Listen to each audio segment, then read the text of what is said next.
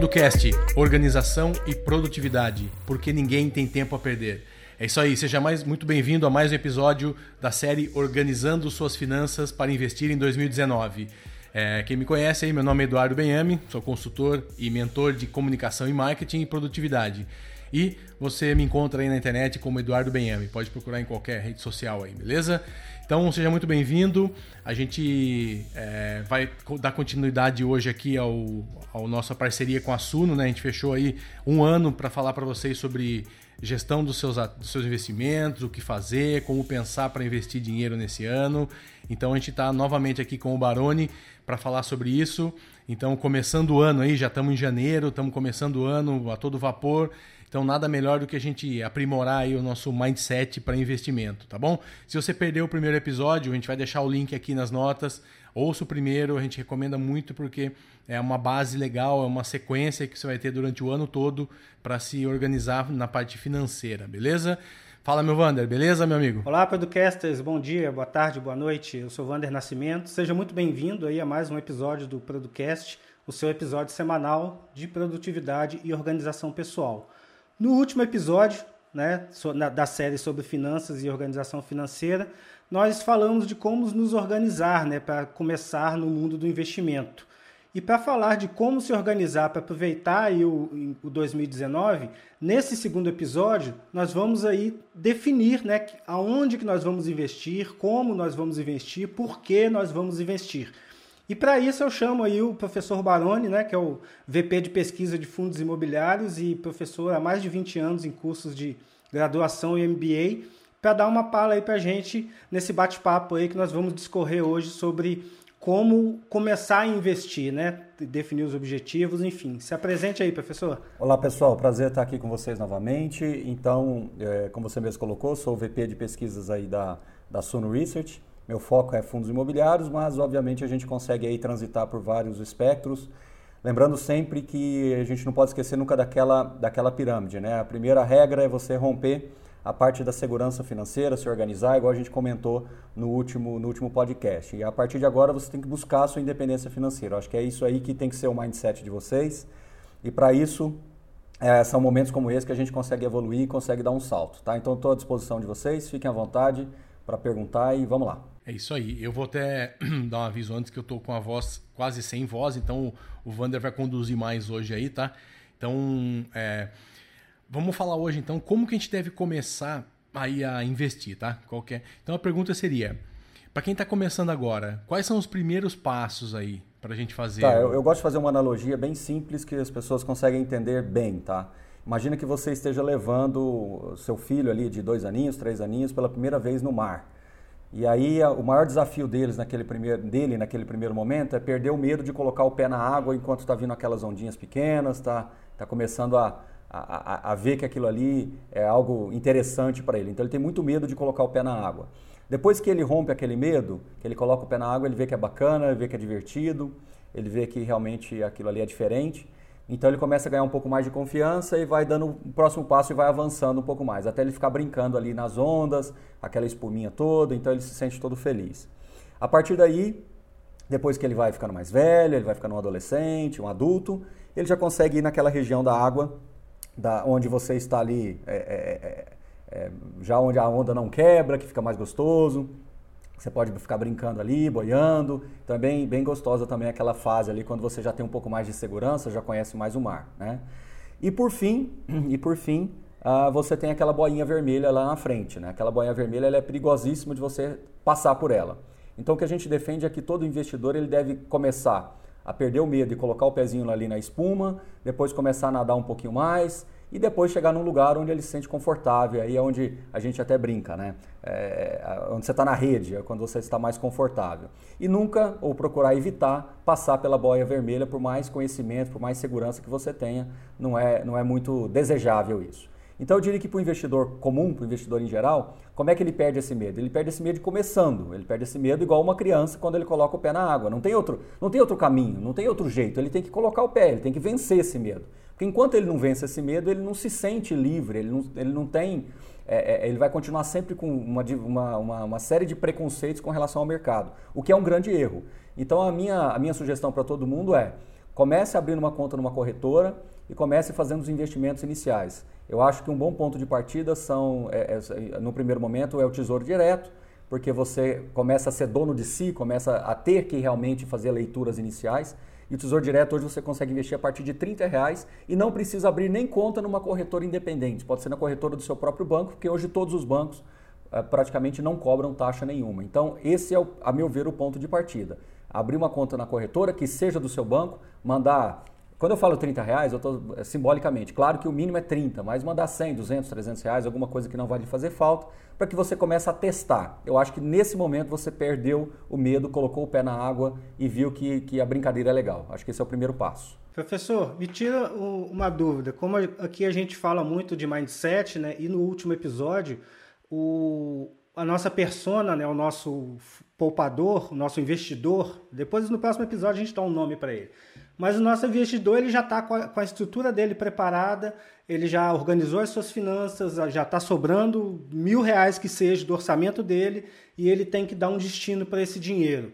Eu penso que antes de abrir conta e tudo, ele deve se preocupar com o objetivo de, dessa poupança, né, desse investimento. Ele deve traçar uma meta de curto, médio e longo prazo e, e se sim, né, quais são as, recomendadas, né? Ah, primeiro eu tenho que poupar para comprar um carro de 200 mil reais, ou eu tenho que poupar para investir para mim, sei lá, ter seis meses de reserva de emergência? Perfeito. É, essa pergunta é ótima e a linha de raciocínio é a seguinte: é tão, tão sério quanto guardar, quanto não guardar dinheiro é também guardar sem saber porque está guardando, porque ele já começa a não ter mais nenhum tipo de, de relação uh, objetiva com o dinheiro, com o patrimônio. Então, tão, é tão perigoso quanto não guardar.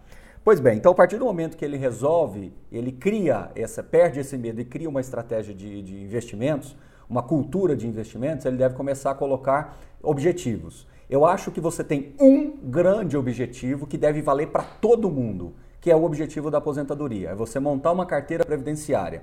Essa carteira previdenciária, ela é intocável. Em hipótese alguma você pode mexer nesse dinheiro. É aquele dinheiro que você sempre vai estar focando lá na sua aposentadoria mesmo, geração de renda passiva, ter bons investimentos, bons fundos imobiliários, boas ações que geram dividendos, aluguéis e que lá na frente você vai usufruir de tudo isso, ou você vai fruir, como a gente costuma dizer. Né? Você tem a fase da acumulação e a fase da fruição. Então, você tem que pensar nessa, nesse grande objetivo. Esse é intocável. Agora, os outros depende muito, Wander. Você acabou de falar aí de um carro de 200 mil reais. É um objetivo que eu nunca tracei para mim porque eu acho que não me interessaria um carro de 200 mil reais.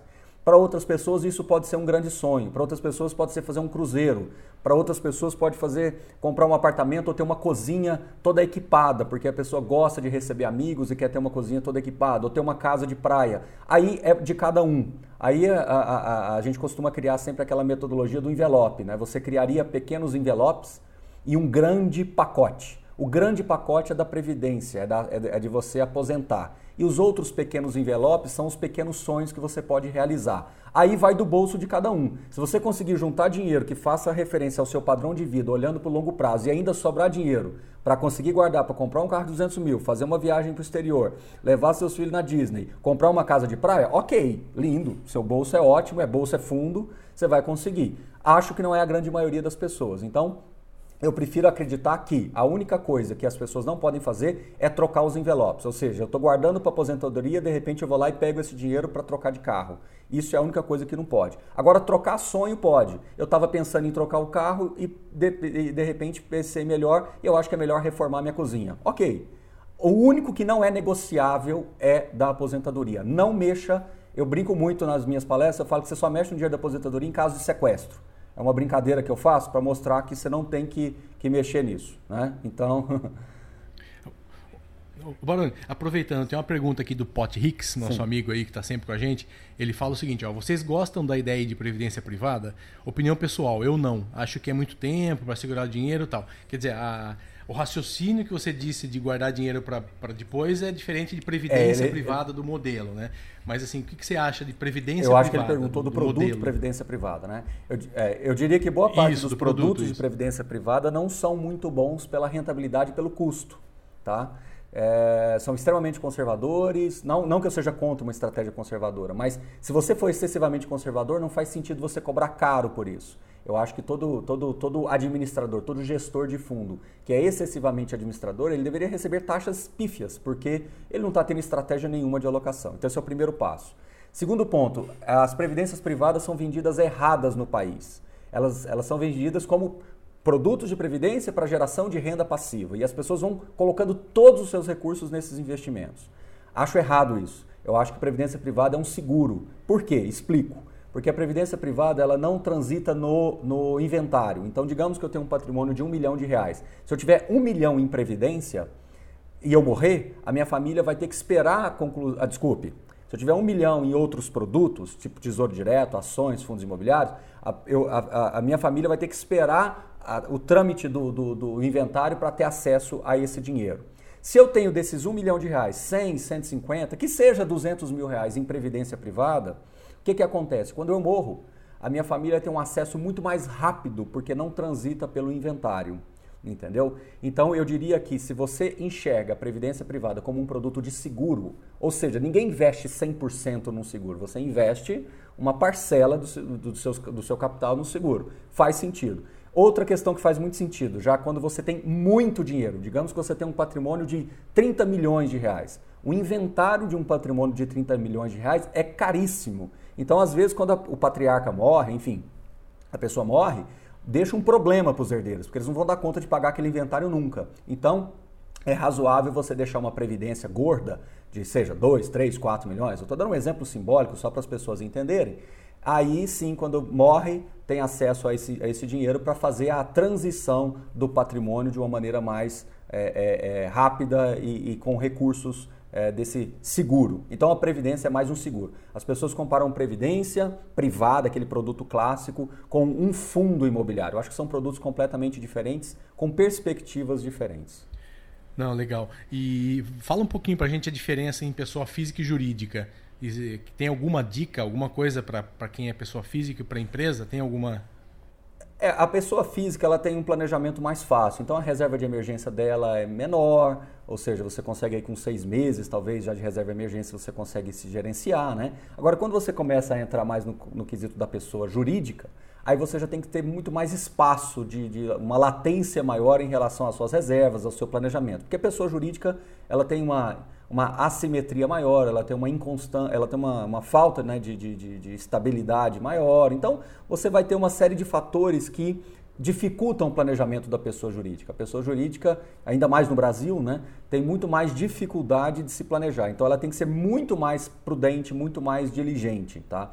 E, inclusive, você está tocando um ponto importante, que muitas pessoas jurídicas não se preocupam com o seu aspecto previdenciário também, e o problema chega para ela, eu acho que até numa dose mais cavalar. Ontem, inclusive, saiu uma reportagem é, recente que eu estava vendo num jornal, justamente falando que é, quase metade, né, isso dá, não, não, chega a metade, mas por volta de 65 milhões de brasileiros não tem nada em relação à previdência, nem pública nem privada. Então isso é gravíssimo. Nós temos um país é, que, que, não olhou ainda para a Previdência e pou, os poucos que olharam, olharam de uma maneira muito ineficiente.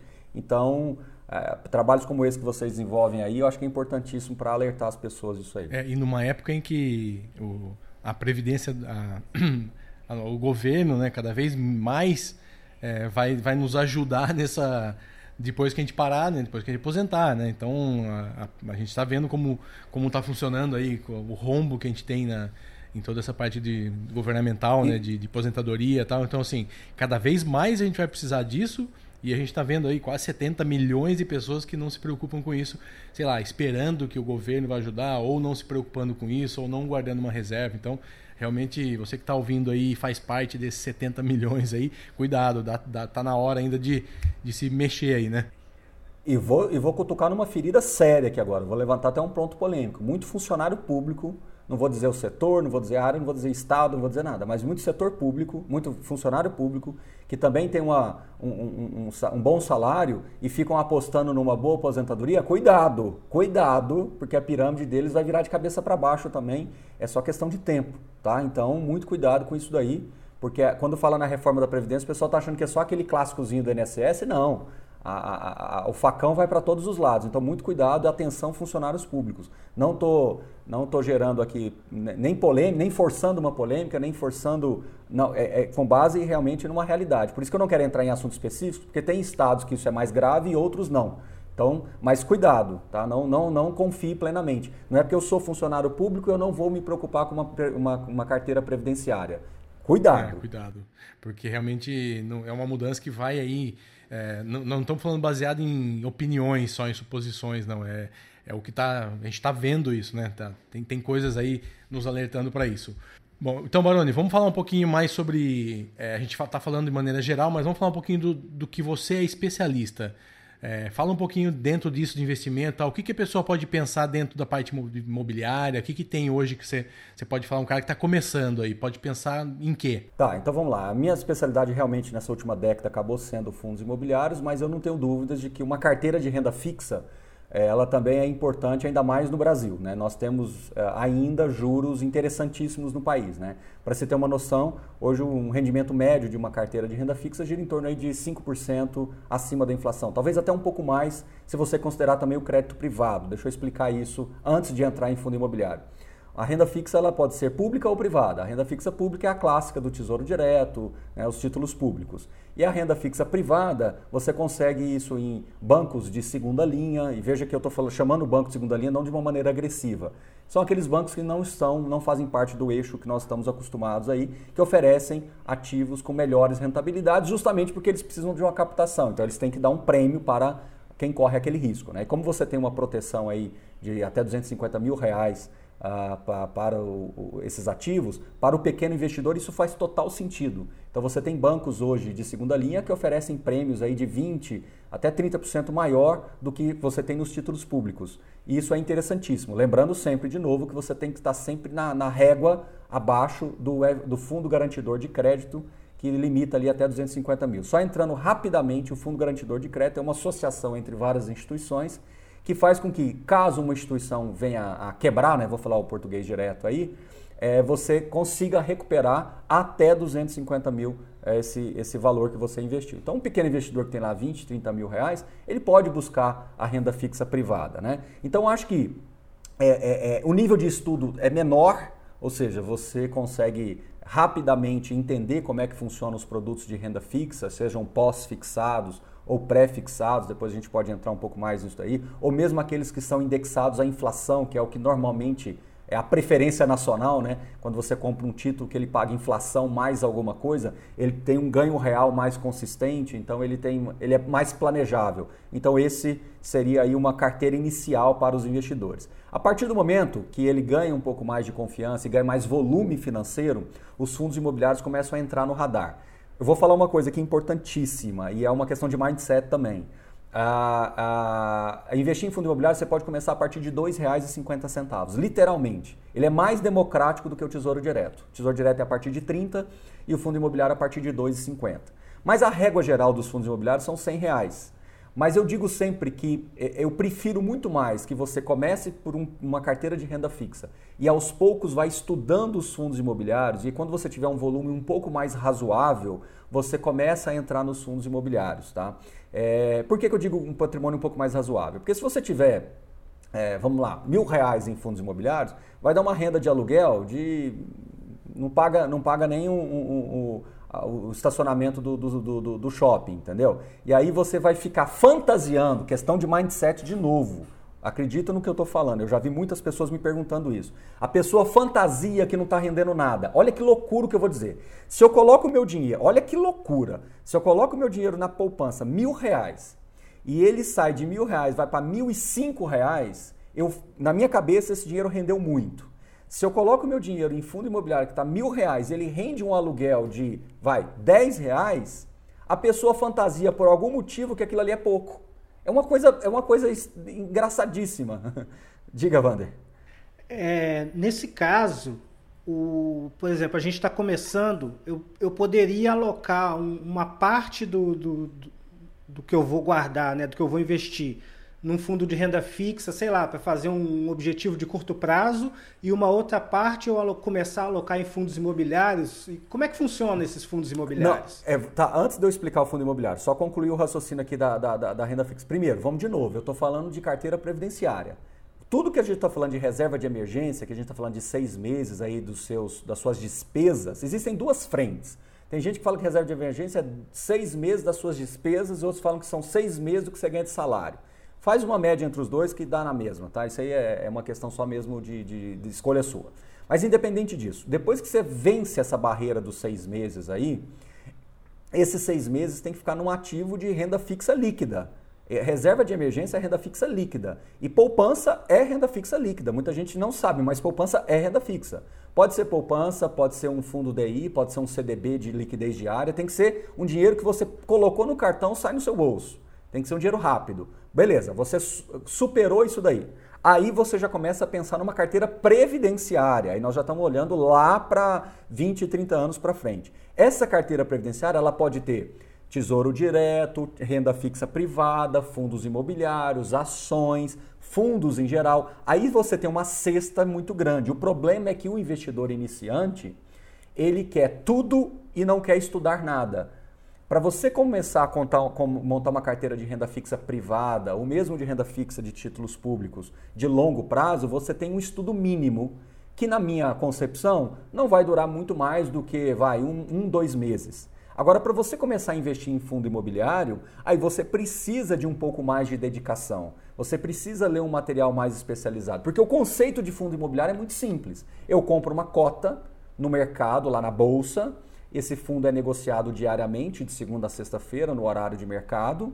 E eu, quando eu compro uma cota ali de 100 reais, eu passo a ter direito à participação no resultado líquido daquele fundo. Pode ser um shopping center, pode ser um galpão logístico, um galpão industrial, uma laje corporativa, um recebível de um loteamento, enfim eu passo a ter uma renda mensal. O grande problema é que o Vander, o Eduardo, o Joãozinho, o Pedrinho, a Mariazinha querem comprar um fundo imobiliário, mas eles não sabem o que exatamente vai, serão os gatilhos, positivos ou negativos, que vão levá-lo a comprar ou não um fundo. Então, um exercício que eu proponho para todo mundo é descubra o que te atraiu em um fundo e descubra o que você se sentiu é, é, mal ao ver aquele fundo, o que você não gostou naquele fundo.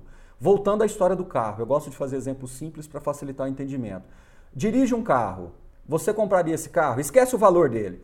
Por que, que você gostou desse carro e por que, que você não gostou? Então tem alguns carros, por exemplo, eu tenho 1,90m de altura, tem alguns carros que é, me dificulta dirigir porque ele não, não tem um, um, encaixe bom. Então eu consigo, mesmo que aquele carro custe 300 mil reais, eu não compraria, porque ele não me dá o conforto. Da mesma forma que às vezes um carro de 30 mil me dá um baita conforto. Então de novo, fundo imobiliário é a mesma coisa. Tem shoppings que você vai se, vai se identificar mais, tem shoppings que você vai se identificar menos. E aí que entra o papel da Suno. Quem for no canal do, do, YouTube da Suno, vai ter lá dentro das playlists uma playlist que eu falo que é a minha favorita, que se chama Tudo sobre Fundos Imobiliários. A gente está fazendo um mapeamento e vamos fechar esse ano com 50 fundos mapeados. São vídeos de 5 a 10 minutos, vai. Na verdade, nem chega a 10, 8 minutinhos, que, você, que eu faço um resumo de cada um dos fundos. Lembrando que não é indicação de compra ou venda, é só uma forma da pessoa conhecer um a um dos fundos. Você vai perceber que cada fundo tem uma história, cada fundo tem uma, uma interpretação própria.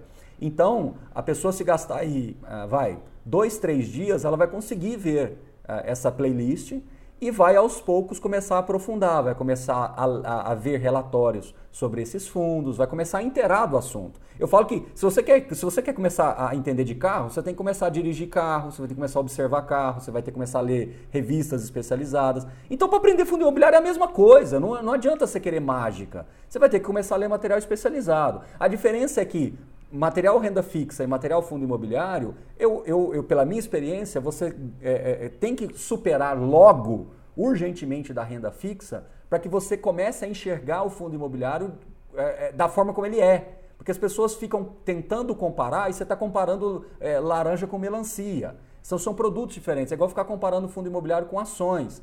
Então, assim, vamos voltar na história da praia. Para nadar ali bem na espuminha, renda fixa privada, renda fixa pública. Para você ir um pouquinho mais além, fundos imobiliários. Para você estar tá bem mais lá na frente, já as ações, entendeu? Então acho que tudo depende do, do investidor de querer realmente aprofundar literalmente, entendeu?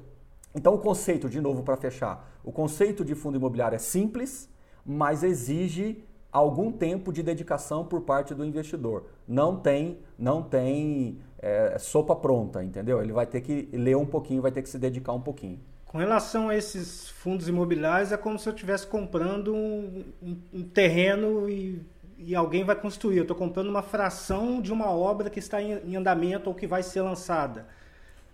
Né? Resumida, muito resumidamente é, é isso. É, mas bem resumidamente mesmo, porque na verdade você está falando de o que a gente chama de fundos de desenvolvimento imobiliário, que é uma fatia muito pequena do mercado ah, brasileiro. Sim. Boa parte, boa parte do mercado brasileiro são fundos de renda. Então o seu exemplo ficaria melhor se você tivesse comprado um pedaço de um prédio e esse prédio tivesse lá vários inquilinos e você tivesse recebendo uma fração desses aluguéis. Ah, perfeito. Ao invés de você comprar um apartamento Agora, apesar do nosso mercado ser mais ancorado no comercial, eu vou fazer uma analogia com o residencial para as pessoas entenderem melhor. Ao invés de você comprar um apartamento, você compra um pedacinho da fração ideal do prédio. Então, todo mundo pagando, você recebe um pedacinho é, é, é proporcional. Entendi. Entendeu? Não, isso é bom, porque agora a nossa, a nossa persona ela já, já definiu os objetivos, né? já sabe que ela já tem a reserva dela de seis meses. Ela já tem a reserva dela de seis meses que já está num, num, ativo líquido, né, numa poupança ou numa renda fixa, ou um tesouro direto de, de saque diário, né? Tem isso? Não tem um tesouro direto de saque diário? É, existe, existe o, o pós-fixado do tesouro direto. É, a, eu, eu, diria que não é bem imediato, às vezes ele liquida no dia mais um, né? D mais um, dependendo da corretora, tudo. Então é, tem que tomar cuidado com isso. Aí tem questão de tributação também que ele tem que observar, entendeu? Então, uh, depende. Às vezes ele não tem conta na corretora do banco dele, aí ele vai ter que fazer uma TED, e aí tem questão de horário. Eu falo que reserva de emergência, Vander e Eduardo, não complica. Por isso que reserva de emergência, eu até brinco, é a evolução do colchão. Não precisa ser muito. Você não tem que ficar preocupado muito com a rentabilidade da reserva de emergência. É claro que você não vai ser primário de ficar colocando mal investido, mas é, é, é, é tem alternativas bem mais simples é, que você consegue para reserva de emergência. Então, reserva de emergência, supriu reserva. E, e, às vezes as pessoas falam assim, mas Baroni, por que, que é que tem que ter a reserva de emergência antes de investir? É porque o ser humano, ele, a, o cérebro dele é movido à recompensa. Então, o que, que ele faz? Ele vai o tempo todo ficar buscando uma forma de se recompensar acessando essa reserva de emergência. Então, ele nunca vai conseguir investir no longo prazo enquanto ele não tiver essa reserva de emergência clara e definida e isolada. Entendeu? Então, é fundamental você ter essa reserva para que você é, é, consiga ir para o próximo passo. Porque senão toda hora você começa a investir na, na, Vamos falar assim, eu não tenho dinheiro nenhum e comecei a juntar dinheiro agora. Ah, eu vou juntar dinheiro pensando na, na, na minha aposentadoria. Quando você tem ali 4, 5 mil reais, você é convidado para ser padrinho de casamento. Você vai lá e tem que dar uma geladeira por lá porque é seu melhor amigo. Cara, é natural, você vai lá e tira esse dinheiro. Então você vai se boicotar o tempo todo, é natural. Então resolve o problema da emergência e depois vai a, a conquistar a, os próximos passos aí, entendeu? É, então, tá. Então agora a gente já tem nossa reserva de emergência final, é, resolvida, numa, líquida, né? Eu posso passar o cartão e, e vai sair o dinheiro caso eu necessite. Então eu já estou apto para ir para o próximo passo. O próximo passo a gente vai conversar no próximo episódio, né? Que a gente já está chegando aí nos 30 minutos.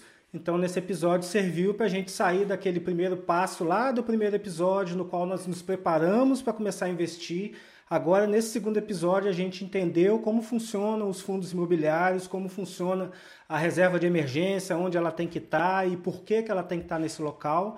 E no próximo episódio, a gente vai falar muito claramente sobre fundos imobiliários, o que são, onde vivem e como se alimentam. Do que comem. O... Eu queria só deixar um último recado aqui. É, a gente tá num. Tem, uma, tem uma, um link aqui embaixo onde você consegue baixar uma planilha que a Suno está disponibilizando para você simular os investimentos de longo prazo, tá? Então baixe, brinque com ela, dá para você fazer várias simulações de tempo, de valor, de várias. Dá para você brincar bastante aí para você entender um pouquinho, tá? Então tá aqui no, na, nas notas do episódio também. É isso aí, obrigado aí por mais um episódio. Obrigado pela, pela companhia, pelas explicações aí. Mais algum último última mensagem para a gente finalizar? Ou Eu, podemos... Só a mensagem final é o seguinte: não invista naquilo que você não estudou minimamente. Tá? Essa é a mensagem final. Por melhor que seja um produto, se você não estudou minimamente, é muito difícil. Estudar minimamente envolve esforço. Então, esse é o grande problema que nós temos, essa é a grande, a grande lacuna que nós temos no Brasil. Nós tivemos um, um histórico muito fácil de se investir uh, uh, em ativos líquidos de renda fixa, só que o mercado vem se sofisticando e o investidor está ficando para trás. Então, essa, esse déficit aí a gente tem que fechar e programas como esse de vocês aí ajudam a fechar esse gap aí. Obrigado, até a semana que vem. Não esqueça de entrar no nosso site, producast.com.br e grupo do Telegram, só procurar aí Producast, tá? A gente está lá todo dia trocando ideias, sugestões, informações para a gente crescer juntos aí. Até a semana que vem. Forte abraço. Forte abraço aí. Tchau, tchau. Valeu, pessoal. Obrigado pelo convite.